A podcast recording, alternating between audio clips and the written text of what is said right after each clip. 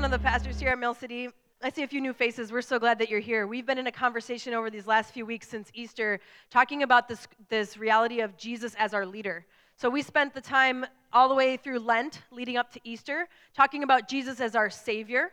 But one of the very common ways we refer to Jesus in our life is as our Lord and Savior or leader. Lord means leader, our leader and Savior. So we were taking this deep dive into Jesus as Savior over Lent. And now, post Easter, we're taking a deep dive into what it means for Jesus to be our leader. And so, you, what you find is that there's all these different images given to us about what it means for Jesus to be our leader. And so, we've actually got these great uh, images up here that you can see that were designed by our friend Ben from Alley Design, who does all of our design work for us. And each of these represent a different image of the type of leader that Jesus is according to Scripture. So we have servant, rabbi, shepherd, prophet, judge, high priest, king. So far, we've done servant and shepherd, and today I want to talk about Jesus as prophet. Jesus as prophet. Okay, so I'm going to give you a, a actual definition of Jesus as prophet. But what we've seen as we've gone through the, all of these so far is that Jesus kind of disrupts what we might understand leadership looks like in the world compared to the leaders we have around us. So today, when we talk about prophet, I'm defining it as a person regarded as an inspired teacher and proclaimer of the will and truth of God. Okay, so Jesus, being God in the flesh, is a person regarded as inspired to teach and to proclaim the truth and the will of God. And so we see Jesus in his life and ministry and currently in our lives now as a prophet, one who speaks the truth and the will of God into our lives. So that's what we're going to talk about today as we dig further into this. But what we've seen through each of these examples so far is that Jesus turns on its head in a lot of ways what we see in the world as what it means to be a successful leader. And so that today will be no exception. Let's pray before we dig into God's word together. Father, Son, and Holy Spirit, we thank you for this opportunity to be here in this public school. We thank you for Sheridan, God. We pray that you would continue to bless this school. God, would your presence make a difference here in this building, not just now as we're worshiping you, but as the kids come this week? We pray that your presence would make a difference. That they would be kids who are coming in tomorrow ready to learn, that you would equip and empower the teachers and the faculty and the staff, and that you would bless the, the parents and guardians of all of these kids. God, we're so grateful for their hospitality to allow us to be here to worship you. And God, I pray that as we talk about you as a truth teller in our lives, as a challenger, as a prophet in our lives, that you would be speaking to each one of us. That we would be people who are different when we leave today than when we came in because of one reason, and that's that you are alive and active and moving amongst us. We thank you for the promise of your presence, Holy Spirit. It's in Jesus' name we pray. Amen. So I've noticed something about myself. Um, I'm in my mid 30s now, so you're starting to figure out the things that are just, this is who I am, okay? Weird patterns in your life. One of the things now for me is that um, the only time I really ever read magazines is when I'm on an airplane. So I don't know. Like, I, I don't get any subscription to magazines. So when I'm on a plane, it's like, oh, I get a chance. You know, it doesn't happen that often, but I get a chance to read a magazine. And I go into those, those huge racks of magazines in, the, in the airport stores. If you haven't been on a plane before, they really want you to buy a lot of stuff before you get on a plane, I think because there's stuff for sale all the way to the plane. And so there's these huge racks of magazines, and I look at all these magazines, and I look at the people next to me picking out the magazines, and I think what we're doing is trying to pick out like the life that we wish that we had. Okay? So like someone standing behind like by the like fitness magazine and there's just like a dude on there with like an 8 pack and he's like grabbing the magazine and I'm looking at him like, yeah, probably not, but you know, and then someone else is getting like the Better Home and Gardens magazine. And I mean, you don't know, but chances are their house does not look anything like that in any stretch. But they, it's like their life that they want to have, you know? And then the golf magazine person and whatever and whatever. So I just kind of like to imagine that we're all there picking out the life we wish we had and then taking it on the plane and reading it like it's us. So for me, those magazines, there's different ones, but my favorite ones are ones like Entrepreneur Magazine and Fast Company Magazine, okay? Because nobody will ever describe a church as a fast company. And uh, so it's like this alternate life that I get to like, what if I, what if I was leading this fast company? And it would be so interesting. And so I like to read about all, they, they've got all these lists of like the top 50 most interesting apps for you on your phone to make you more efficient. And none of them make you more efficient. They're just make you spend time looking at apps on your phone.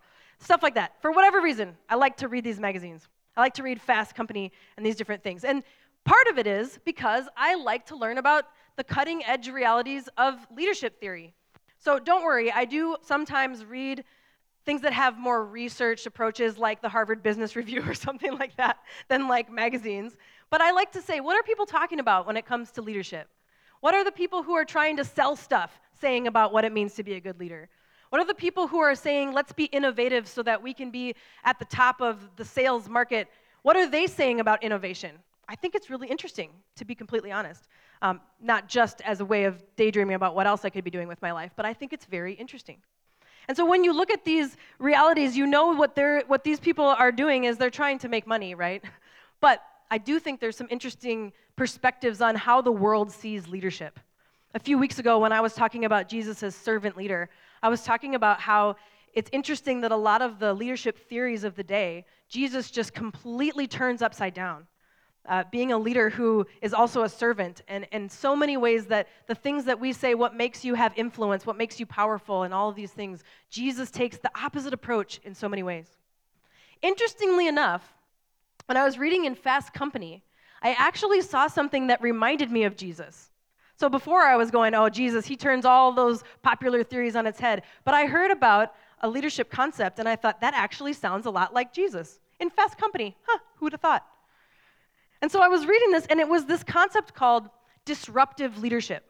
Disruptive leadership. Has anybody heard of this concept? Disruptive leadership. So put the put the um, the definition of disruption to cause something to be unable to continue in the normal way, to interrupt the normal progress or activity of something. So this is the definition that they had in Fast Company, and they were talking about how fast things are happening in culture how things are changing so quickly. And the result of that change is that companies are needing to move quicker and quicker in order to survive, in order to keep up. So they were suggesting in Fast Company that it's the leaders, the C suites, the CEOs, and all the, the directors who are the ones who have to make sure that the company is disrupted enough to keep up. Okay? So here's a quote from the article If their leaders of these companies don't shake the organizations from their slumber within They'll struggle to compete in the wider world. Corporate graveyards, yikes, corporate graveyards are littered with examples of companies that woke up to smell the coffee a little bit too late. Blockbuster, Blackberry, and Kodak, to name a few. so you get what they're saying, right? Remember Blockbuster? Who remembers Blockbusters? You guys, some of you, these junior highers are like, what? You remember that? And you go in there and you'd, and you'd, be, you'd see the, the and, and then you wanted to make sure that behind it, behind the actual cover of the VHS, if it wasn't there, then you couldn't rent it. And Mighty Ducks 2 was always gone. And that was my favorite. And I really wanted to watch Mighty Ducks 2. I mean, it had a really big impact on my life, Mighty Ducks 1 and 2, because they were girl hockey players and I wanted to be a hockey player. Anyway, and I was upset. And then it was equally upsetting when you got home and people did not rewind, because that was not kind. And the people from Blockbuster were focusing too much on, you know, Be Kind Rewind to, to fail to realize that people were not going to keep coming to these stores to look behind the VHS covers to see if Mighty Ducks 2 was still available to rent, because now, eh, obviously, it can be streamed. So you, you see where they're going with this. These companies failed because they needed to be disrupted for their own sake. And according to Fast Company, they would say the leaders of these companies are held responsible for that. At the end of the day, disruptive leadership, uh, this concept, is all about growing and keeping your company viable, right? So that people can make more money. That's the motivation behind all those things. And I have to remember that when I'm reading these magazines, right? The motiva- motivation behind all of this is the bottom line and is whether or not people are going to get paid and if they're going to get a profit. Because to them, there is a lot at stake. Perhaps Jesus realizes, though, that the kingdom of God, the realities of the kingdom of God is that there's more at stake when it comes to the kingdom of God than there is at stake when it comes to Silicon Valley and Wall Street. Perhaps Jesus, as what I would suggest the best leader that has ever walked this earth and currently leads us, recognized that there's more at stake when it comes to the kingdom of God than when it comes to whether or not some of these businesses will get profit. And I think that what we see in the Gospels is that Jesus is a disruptive leader. Jesus is a disruptive leader, never for the sake of just shaking things up, never just to watch people flounder, not at all. It's always for the sake of the kingdom of God, and it's always motivated by what I would call the deepest motivation that exists, and that is love. I think that this disruptive act of leadership, this way, this dis- disruptive aspect of Jesus' leadership, is the way we see Jesus as a prophet. His prophetic aspect of his leadership is this disruptive part of his leadership, speaking out truth and challenge in different ways. It's, it's where we hear some of these phrases if you think about Jesus' life and some of the things that he's become famous for saying. Things like, You've heard it said, hate your enemies. I say, love your enemies and pray for them. If you want to be a leader, you have to be a servant. If you want to be first, you have to be last. If you want to save your life, you have to lose it. You need to pick up your cross and carry it. I mean, think about what that would have meant to somebody back then. Pick up your torture device and carry it. This is the kind of disruptive stuff that Jesus says all the time, doesn't he? This is the way in which Jesus walks into the scene and disrupts the status quo almost everywhere that he goes. And this, I would say, is examples of his prophetic leadership, his leadership as a prophet. One of my favorite passages that displays the prophet aspect of Jesus' leadership is Luke 4, verses 14 through 30. That's what we're going to look at today. So if you have a Bible, you can pull that out, or if you want to pull it up on your phone, um, have it up on the screen as well.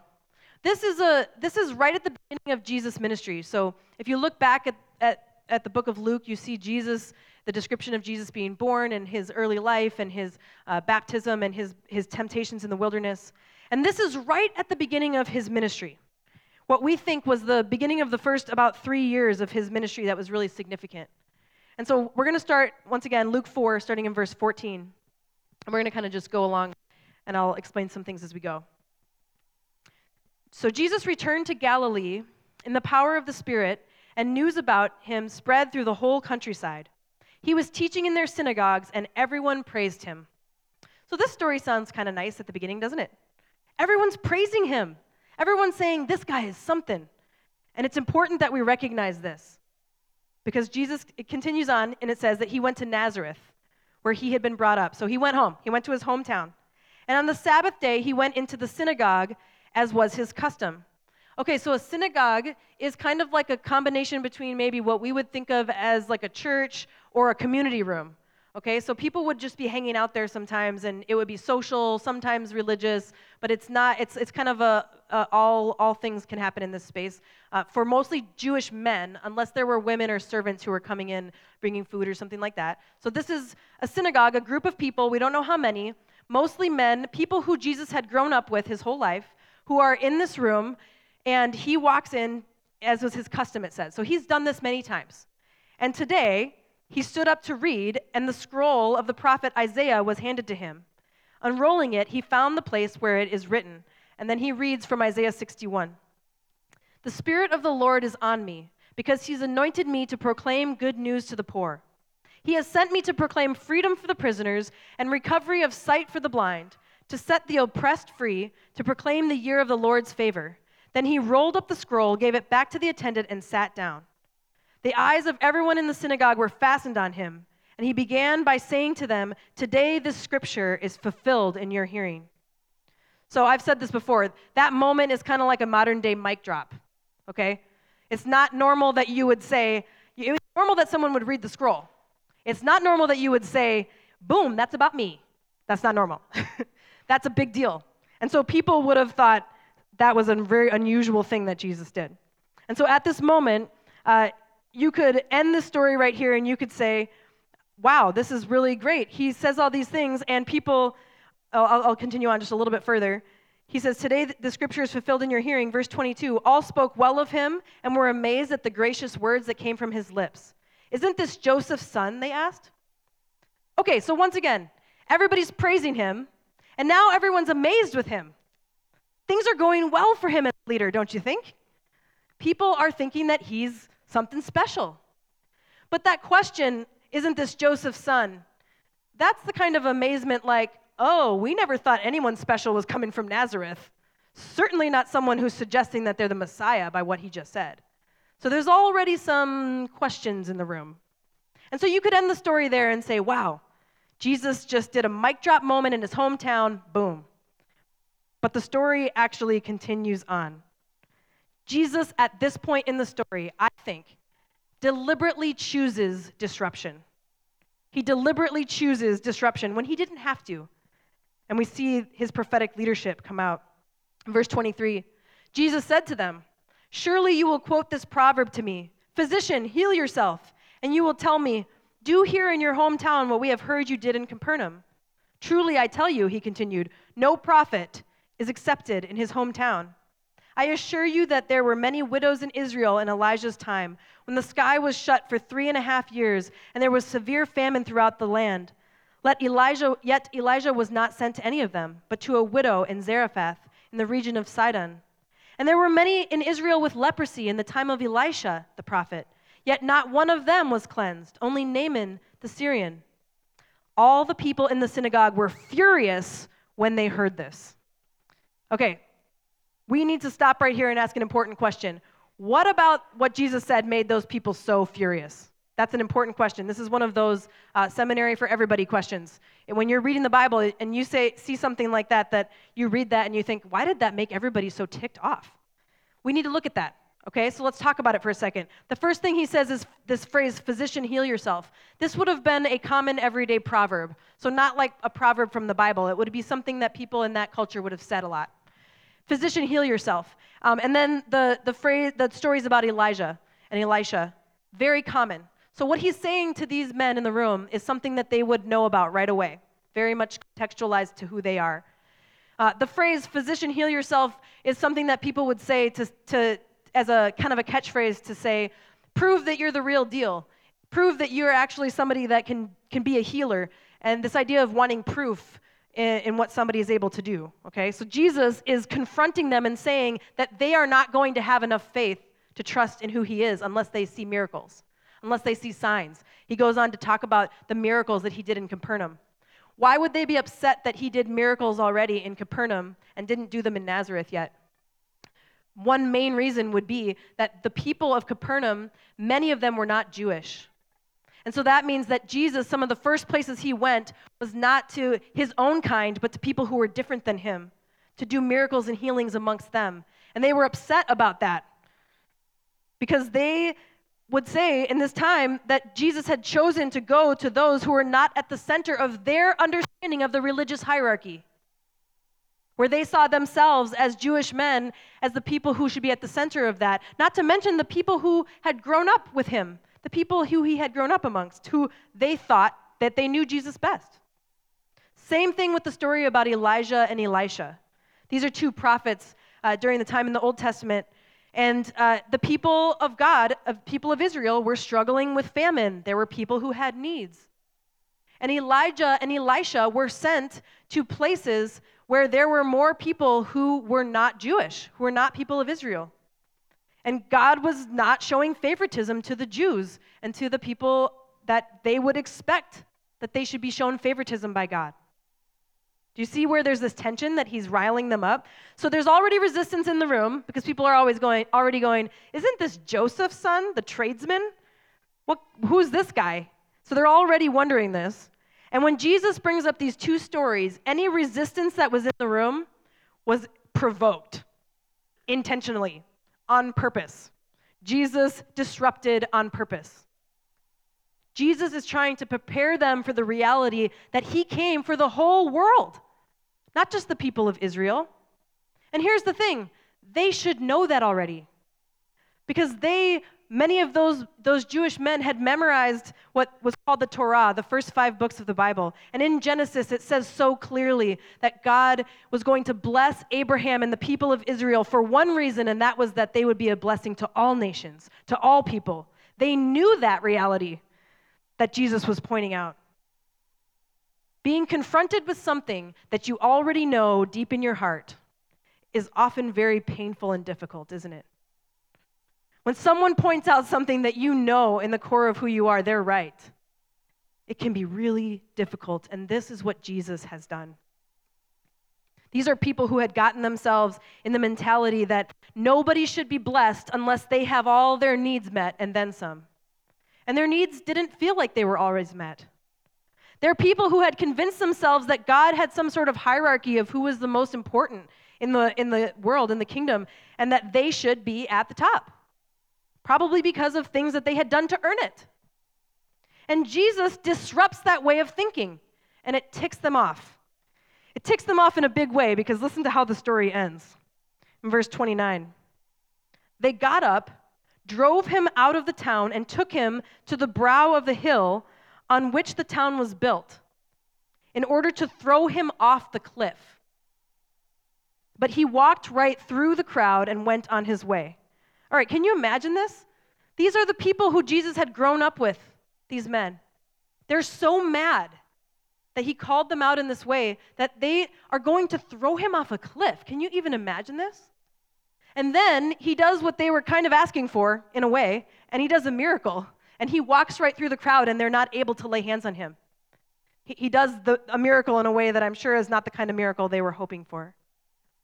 I think we see some very clear aspects of Jesus' prophetic leadership in this passage. I just want to talk about those really quick, and uh, Phil will put them up on the screen. So, in verse 14 through 15, you see that Jesus spoke challenge in the midst of everyday life. The synagogue was not something unusual. People would be in and out of there all the time. There wasn't some sort of special moment where he got everybody together and said, I'm about to say something important. He spoke right into their everyday life, into the spaces that they would already be in. Verses 18 through 21. Jesus' disruption is about making wrong things right. When he reads from Isaiah 61, that's what it's all about. It's all about the kingdom of God coming and making wrong things right, about provision and pardon and healing and freedom and favor. All of these things in Isaiah 61, Jesus is saying that his very presence is ushering in, making wrong things right. That's why Jesus would disrupt the status quo, for the sake of making the wrong things right. Verses 22 through 27 is when Jesus tells these two stories, right? And I think what we see here is that Jesus will disrupt in order to expose what is in someone's heart. Jesus is trying to expose what's in the heart of those men, isn't he? He's trying to say, You're sitting there going, Isn't this Joseph's son? But what's really going on inside of you is that you believe that you are better than everybody around you, and that you deserve special treatment, and that you need to see special miracles, and it's all about you. And he's revealing that selfishness and that self focus in their heart by what he says, that self centeredness. And then finally, in verses 28 through 30, Jesus' prophetic truth transcends the anger that the people have at being challenged. Jesus does not retaliate. He could have. You know, he had the power to do that. If he wanted to, he could send all of them off the cliff. But of course, he didn't do that. We know enough about Jesus to say, of course, Jesus wouldn't do that. But they were about to do it to him.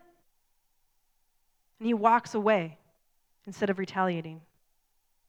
I want to pause here for just a moment because I think when we look at Jesus' prophetic leadership, and then we think about, if you've been with us these last couple of weeks, talking about Jesus as a good shepherd or as a servant, they almost seem like they don't go together. Jesus in this prophetic, riling people up and figuring out what's at the heart, and then this idea over here of a good shepherd that leads you by quiet waters. And there's actually a really core um, way of understanding this that at Mill City we've talked about a lot. So if you're newer to Mill City, this might be new to you, but all of our covenant members, we talk about the Jesus leadership in our lives as having two important components. The first one is Jesus' invitation to us or support, and then the second one is Jesus' challenge. Jesus invites us to follow him and to be his friend and not his servant, to be in relationship with him. That's so supportive and amazing, but Jesus also challenges us and speaks hard things out of love into our lives. And so we have this way of looking at it, um, if you can put this up here, of invitation and challenge. If you were to put them on this graph, okay? Some of you, this is new to you, but I'm going to go through it quick. So if, if it's confusing to you, invitation can also be substituted for support, supportive. So if you have low challenge and low invitation in an environment with a leadership, like if Jesus was low challenge and low invitation, people would be bored. It would just be boring. There wouldn't be a lot going on. If you had high challenge but low invitation, think about how that would feel. You'd be stressed out.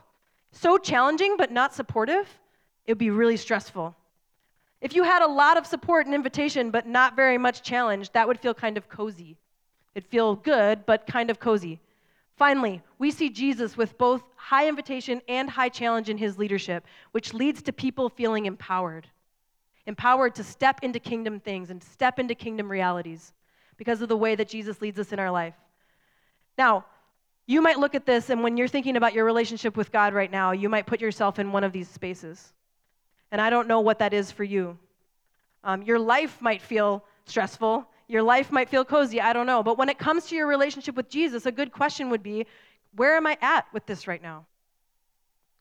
And I think for a lot of us, when we get to that cozy place, we want to stay there because life is hard. And so we don't always want to listen to God's voice because it might mean that God's going to say something challenging to us. And so if you're one of those people and you're thinking, man, I do want to be empowered, the hard reality is, is you can't usually just skip from cozy to empowered.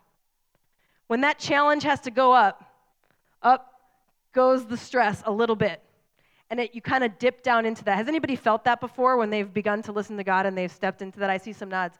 You, you, you dip down into that. We call that the valley of the shadow of death. But last week we talked about how Jesus, as a good shepherd, leads us gently through the valleys the shadow of death, where we don't have to fear evil because he's comforting us. Because God's hope is that we live as empowered people no matter what we're facing in our lives. You see both Jesus' invitation and challenge throughout the Gospels, don't you? You see the invitation in the servant leader who washes the disciples' feet. You see the invitation in the good shepherd who leads you beside quiet waters and restores your soul. And you see the challenge in the prophet. And we're going to talk about a few other aspects of Jesus' leadership that you will see as challenge or as invitation, probably. But it's both of those things that help us thrive as empowered disciples of Jesus. And Jesus knows this, and out of love for us, even though he would love for us to just be cozy and have a nice spiritual back rub all the time, he knows that's not what's best for us. And so he challenges us. And so when we lead other people or when we um, parent our children, we, most of us lean towards invitation or challenge a little bit. Maybe you know that about yourself. And in some relationships, it's really hard to, I would call it calibrate invitation and challenge.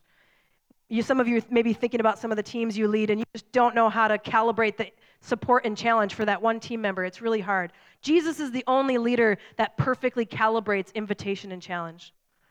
But to be able to live into that empowered space, to be able to live into that empowered space, we have to be willing to listen to God's voice. And some of you might be here saying, you know, I feel like I haven't heard God's voice in a long time. And something that I want to suggest is I wonder if we would hear God's voice more if God's voice is what we really wanted to hear. Because we know that what God has to say to us might be disruptive. It might be encouraging and challenging too, but it might be disruptive, won't it? To the way we want to do it. I know in my life, I want to be in control. I don't like the idea of having to give over the say to anyone, even God sometimes. Are we willing to listen to what God wants to say to us? Because Jesus' challenge in our life is motivated by one thing, and that is his love for us, for the sake of the kingdom of God and his glory. So I'm going to just tell you really briefly. Here's an example of how this is in my life right now, okay? So this is nothing crazy. It's not like a huge disruption in my life, but I want to, that, that's kind of how it is normally. Listening to God speak in your life, it's sometimes about huge things, and sometimes it's about everyday things. And so for me, one of the things that God's been putting on my heart lately is kind of pushing me to pay attention to my plans for this summer, okay? So we're about to hit May. I'm thinking about this next month and then summer. That season changes a lot for me. I don't know if it does for you. And I just felt like God was saying, just put down everything that you're doing and give it to me. And so I did that. And God made it pretty clear in a time when I was, actually, not when I wrote it down, but later I was driving in the car and I felt like God said, That class you said you'd teach, I know it's only five weeks long, but you got to let it go. And my thought was, Okay, God, that sounds nice. I'll think about it. And then I thought about it. But you guys, it's really hard because it's not that big of a deal, right? It's just a class, but it's really hard to say no. Anyone else have trouble saying no? Okay. And then when you already said yes, and then you have to say no, that's the worst. And so I just didn't totally commit, right? And so then last Sunday, I'm sitting here somewhere over here, and Pastor JD is preaching about how the Good Shepherd leads us into green pastures and how we have to move so that the pastures stay green and that the sheep will just keep eating down into the weeds and the dirt and it's poisonous and it's bad for them. And in that moment, I just knew God was speaking to me and saying, You have to let it go. I'm not going to give you all the reasons why, but I need you to let go of that experience.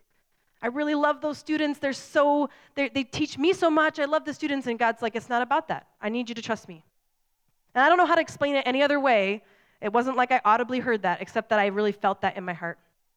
And the next day, I called the program director and I asked her if she would find another professor. And by the end of the last week, the professor that they ended up picking, he's so awesome. I want to take my own class from him.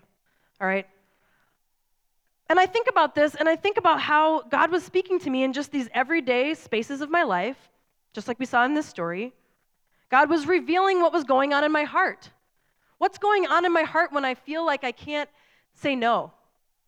The pride of, oh, I'm the only one that can do this. I'm the best person to do this. It's not even true. What about the control that I want to have? I want to control my program director's opinion of me. I don't want her to think that I'm somebody who she can't count on. I want to control that aspect of my life. God is revealing these things in my heart.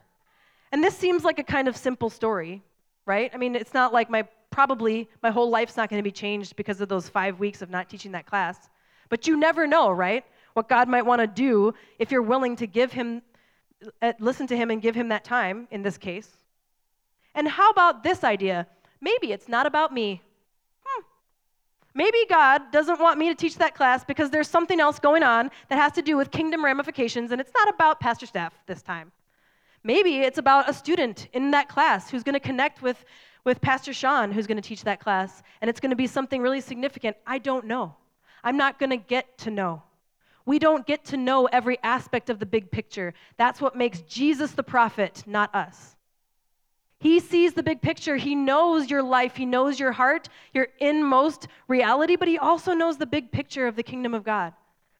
And we have to trust that. So we don't get to know all the whys and all the whats and all the hows, but we get to decide decide if we're going to choose to trust the voice of the Good Shepherd, who is also a good prophet.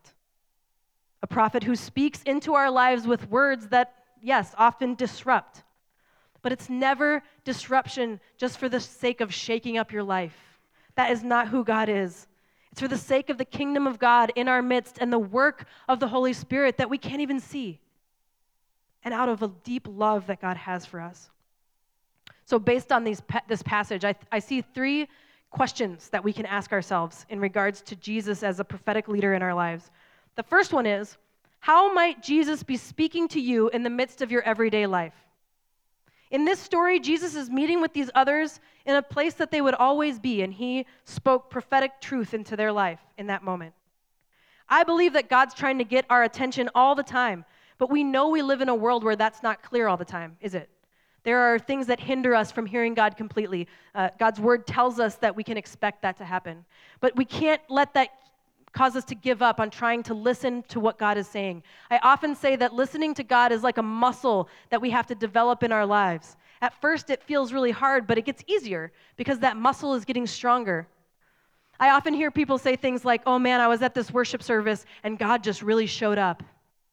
Listen, God is always there. It's whether or not we show up to Him. We have to decide Am I going to show up to God in this worship service? Okay. How about am I going to show up to what God might be saying to me in my home, in my workplace, in my neighborhood, with my kids, with my spouse, with my roommates? Am I going to show up to what God might be trying to say to us, not out of guilt or shame, but because we know that it's God's love in which He wants to speak to us? So, what would that look like for you? Are we paying attention? Second question What wrong things does Jesus want to make right? What wrong things does Jesus want to make right? In that story, Jesus reads from Isaiah 61, talking about a lot of wrong things in the world that he came to make right, and he's still in the process of doing that. He also wanted to, to take a wrong thing and make it right in the hearts of those Jewish men, to say, You aren't the center of God's universe, actually. God is. And God is here to redeem all people who will follow and believe in his name. This is a wrong thing that Jesus was making right. What are some wrong things in our lives that God wants to make right? What are some wrong things that Jesus wants to make right out of love for us? And I know just because it's from God's love, it doesn't make it easy. It doesn't make it easy to follow those difficult things. But if we can trust that Jesus wants to challenge us in order that we can be empowered disciples, that feels really good. It's hard, but it feels good to feel empowered, like you know you're stepping into it. We can begin to take steps towards what God is saying even if it's hard, because God is leading us. It's about God's action first, and we get to join in. So here's some examples. What, what might it be for you that God's put on your heart lately? Just think about that right now. Perhaps there's somebody or someone that God's prompted you to just let go of that relationship or that thing. It's not been good for you. Maybe there's a justice issue in the world that you just feel prompted to join in in some way, but something's holding you back. Maybe God's whispering to you that it's time to stop complaining about that person who feels like an enemy and start praying for them. Maybe God has a neighbor or a coworker that just keeps coming up in your experience. You see them all the time, and you know that God put them there. And you know that it's time. It's time to just step into a spiritual conversation. But you're like, when I get the script from God, so I know exactly what to say, then I'll do it. Not till then. But God's put that person on your heart to share with them what made the good news good to you. Maybe God's inviting you to cut something out of your life, to take, take some time, like the example that I gave. Maybe there's something God's wanting you to add to your life so that it's more full spiritually or emotionally. Maybe God has been prompting you for a while to take a risk. Maybe it's a new relationship, dating relationship, or something like that. Maybe God's prompting you to take a risk and start stepping towards that new career. And you know He's prompting you, but there's fear there, and that's okay. But God's speaking to you about it. I want to suggest that everybody here, there's something that we know or at least think, maybe. You're thinking, maybe this is God saying something to me. And there's some of you who have been so bold, just courageously following after what God has said to you in your life. I love hearing those stories. I know that's where some of you are at. But for some of us, I know that there are things that kind of hold us back from responding. I know that's what happens for me in my life. What are those things for you? What are your kind of immediate defense mechanisms when God challenges you, when Jesus challenges you? For me, you heard in my story, mine is to not totally commit. that's my defense mechanism. Sure, that sounds good, God, I'll think about it for a while until it's too late. Whoops. What's the defense mechanism for you? Maybe if you can't be 100% sure that it's God, you're not doing it. Turns out you can't be 100% sure it's God. That's the mystery of God and faith and all those things. Maybe some of you are truly afraid to listen to God's voice because you've heard some sort of theology like if you listen to God, God's going to tell you the very last thing you'd ever want to do ever. Have you heard that theology? Like God's going to make you do the worst thing that you could possibly imagine? That's not a thing. Okay, like that's not in here. I'm sorry, I don't know where people got that, but that is not how it goes. God's not trying to mess with your life just to be funny. God's not trying to move you around like little Lego toys and mess with who you are. God is a good shepherd, shepherd and a good prophet. This is who God is. God leads you out of love, not for just the sake of seeing you squirm, right? What is it for you that holds you back? Let me give you one warning. Some of you know I'm a student of psychology. I love reading about psychology. That's another one of those magazines that I'll get, Armchair, Theo- uh, Armchair Psychology. Whoops. Um, but this is in, in psychology, there's an, a thing called cognitive dissonance. Have you heard of cognitive dissonance? Raise your hand. Cognitive dissonance, cognitive dissonance is when you have something in your head you think you're supposed to be about or supposed to do or supposed to value, but you don't behave in the way that you believe. It causes cognitive dissonance. Like if someone were to just play all the, a bunch of keys on the piano, it'd sound horrible, right? Cognitive dissonance. And human beings can only handle so much cognitive dissonance until they just, it, it causes you to freak out. So you kind of have two options, right? You either can try to have your behaviors match the thing that you feel you're supposed to do. So if God's giving you truth and challenging you, you either start stepping towards that and the dissonance starts to subside, or you have to push it away and decide that it doesn't matter. Those are really like the two options that you have, because staying in the cognitive dissonance isn't really an option. And the warning that I have for you is that what we know from psychology is that if you choose the second option and you shut it out and you don't think about it and you try to just push it away, after a while you don't hear it anymore. You actually have an inability to really reason with the thing that you felt was true for you. And so when it comes to our relationship with God and God is speaking into our lives and encouraging us in some way, after a while we can become numb to what God is saying to us. That's how our brains work. I think that's what scripture is talking about when it's multiple times referred to as our hearts getting hard. The hardening of our hearts. It says in Hebrews 3:15, "Today, if you hear God's voice, do not let your heart be hardened." A hardened heart causes us to be in a place where we can't hear God's voice. And then a byproduct of a hardened heart is that we're in a place where we can't receive God's love. Which brings us to our third final question What might Jesus want to expose in our hearts? What might Jesus want to expose in our hearts? You saw Jesus' prophetic leadership expose the hearts of those people who were there with him in the synagogue. Jesus is not afraid of what's going on in your heart, even if you are. Jesus has seen hearts that are more cold and more hard than yours, and he can melt a heart of stone if you let him. If you are feeling any of these emotions towards God, Jesus' love transcends it, just like you saw in the story. His love transcends your anger, your apathy, your frustration, your fight or flight mentality, all of those things, your fear. If you're angry with God, let God expose that. Be real with Him. Lament is a real option. Are you scared or confused or apathetic? Let Jesus into that. Jesus challenges us in our lives for the sake of God's glory, for the sake of the kingdom of God coming in our midst. There is a lot at stake, and that's the reason why Jesus would disrupt our lives out of love the challenge is always motivated by his reckless love for us and the world that he came to save. I'm going to invite the worship team to come up, and we're going to take communion together as a way to respond to this love of Jesus that invites us, but also challenges us. Perhaps there's a moment this morning for you just to commit again to Jesus that you desire to hear his prophetic voice in your life. You really do want to hear it. And if you're someone who has that, that thought, I think my, my heart is kind of hardened right now, perhaps this can just be a time for you to stay in your seat just a little bit longer. And it takes a while sometimes for your heart to thaw out, to become soft again, but God can do it if you let Him. So I want to encourage you, if that's where you're at, just stay in your seat and a little bit longer if you need to, to talk to God about that. But on the night before Jesus died, He took the bread and He broke it and He said, This is my body given for you. And he took the cup, and as he poured it out, this is my this is my blood which will be shed, which will be poured out for you. And he encouraged his friends, whenever you do this, remember me. Remember what I have done for you.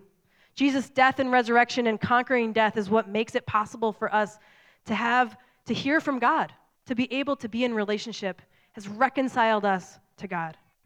This is what we celebrate as we come today.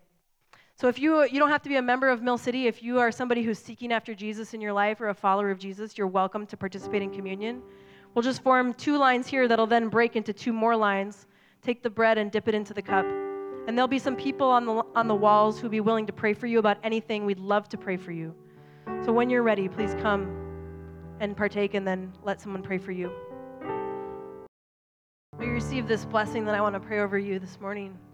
May you experience God's love poured out on you that fills you up so that it will overflow onto the lives of the people around you. May God open up your eyes to see the ways He's inviting you and challenging you to join around in what He's doing in the world. May God open up your ears so that you can hear God's voice. And may God give you the courage to respond no matter what the cost. In the name of the Father, and the Son, and the Holy Spirit. Amen.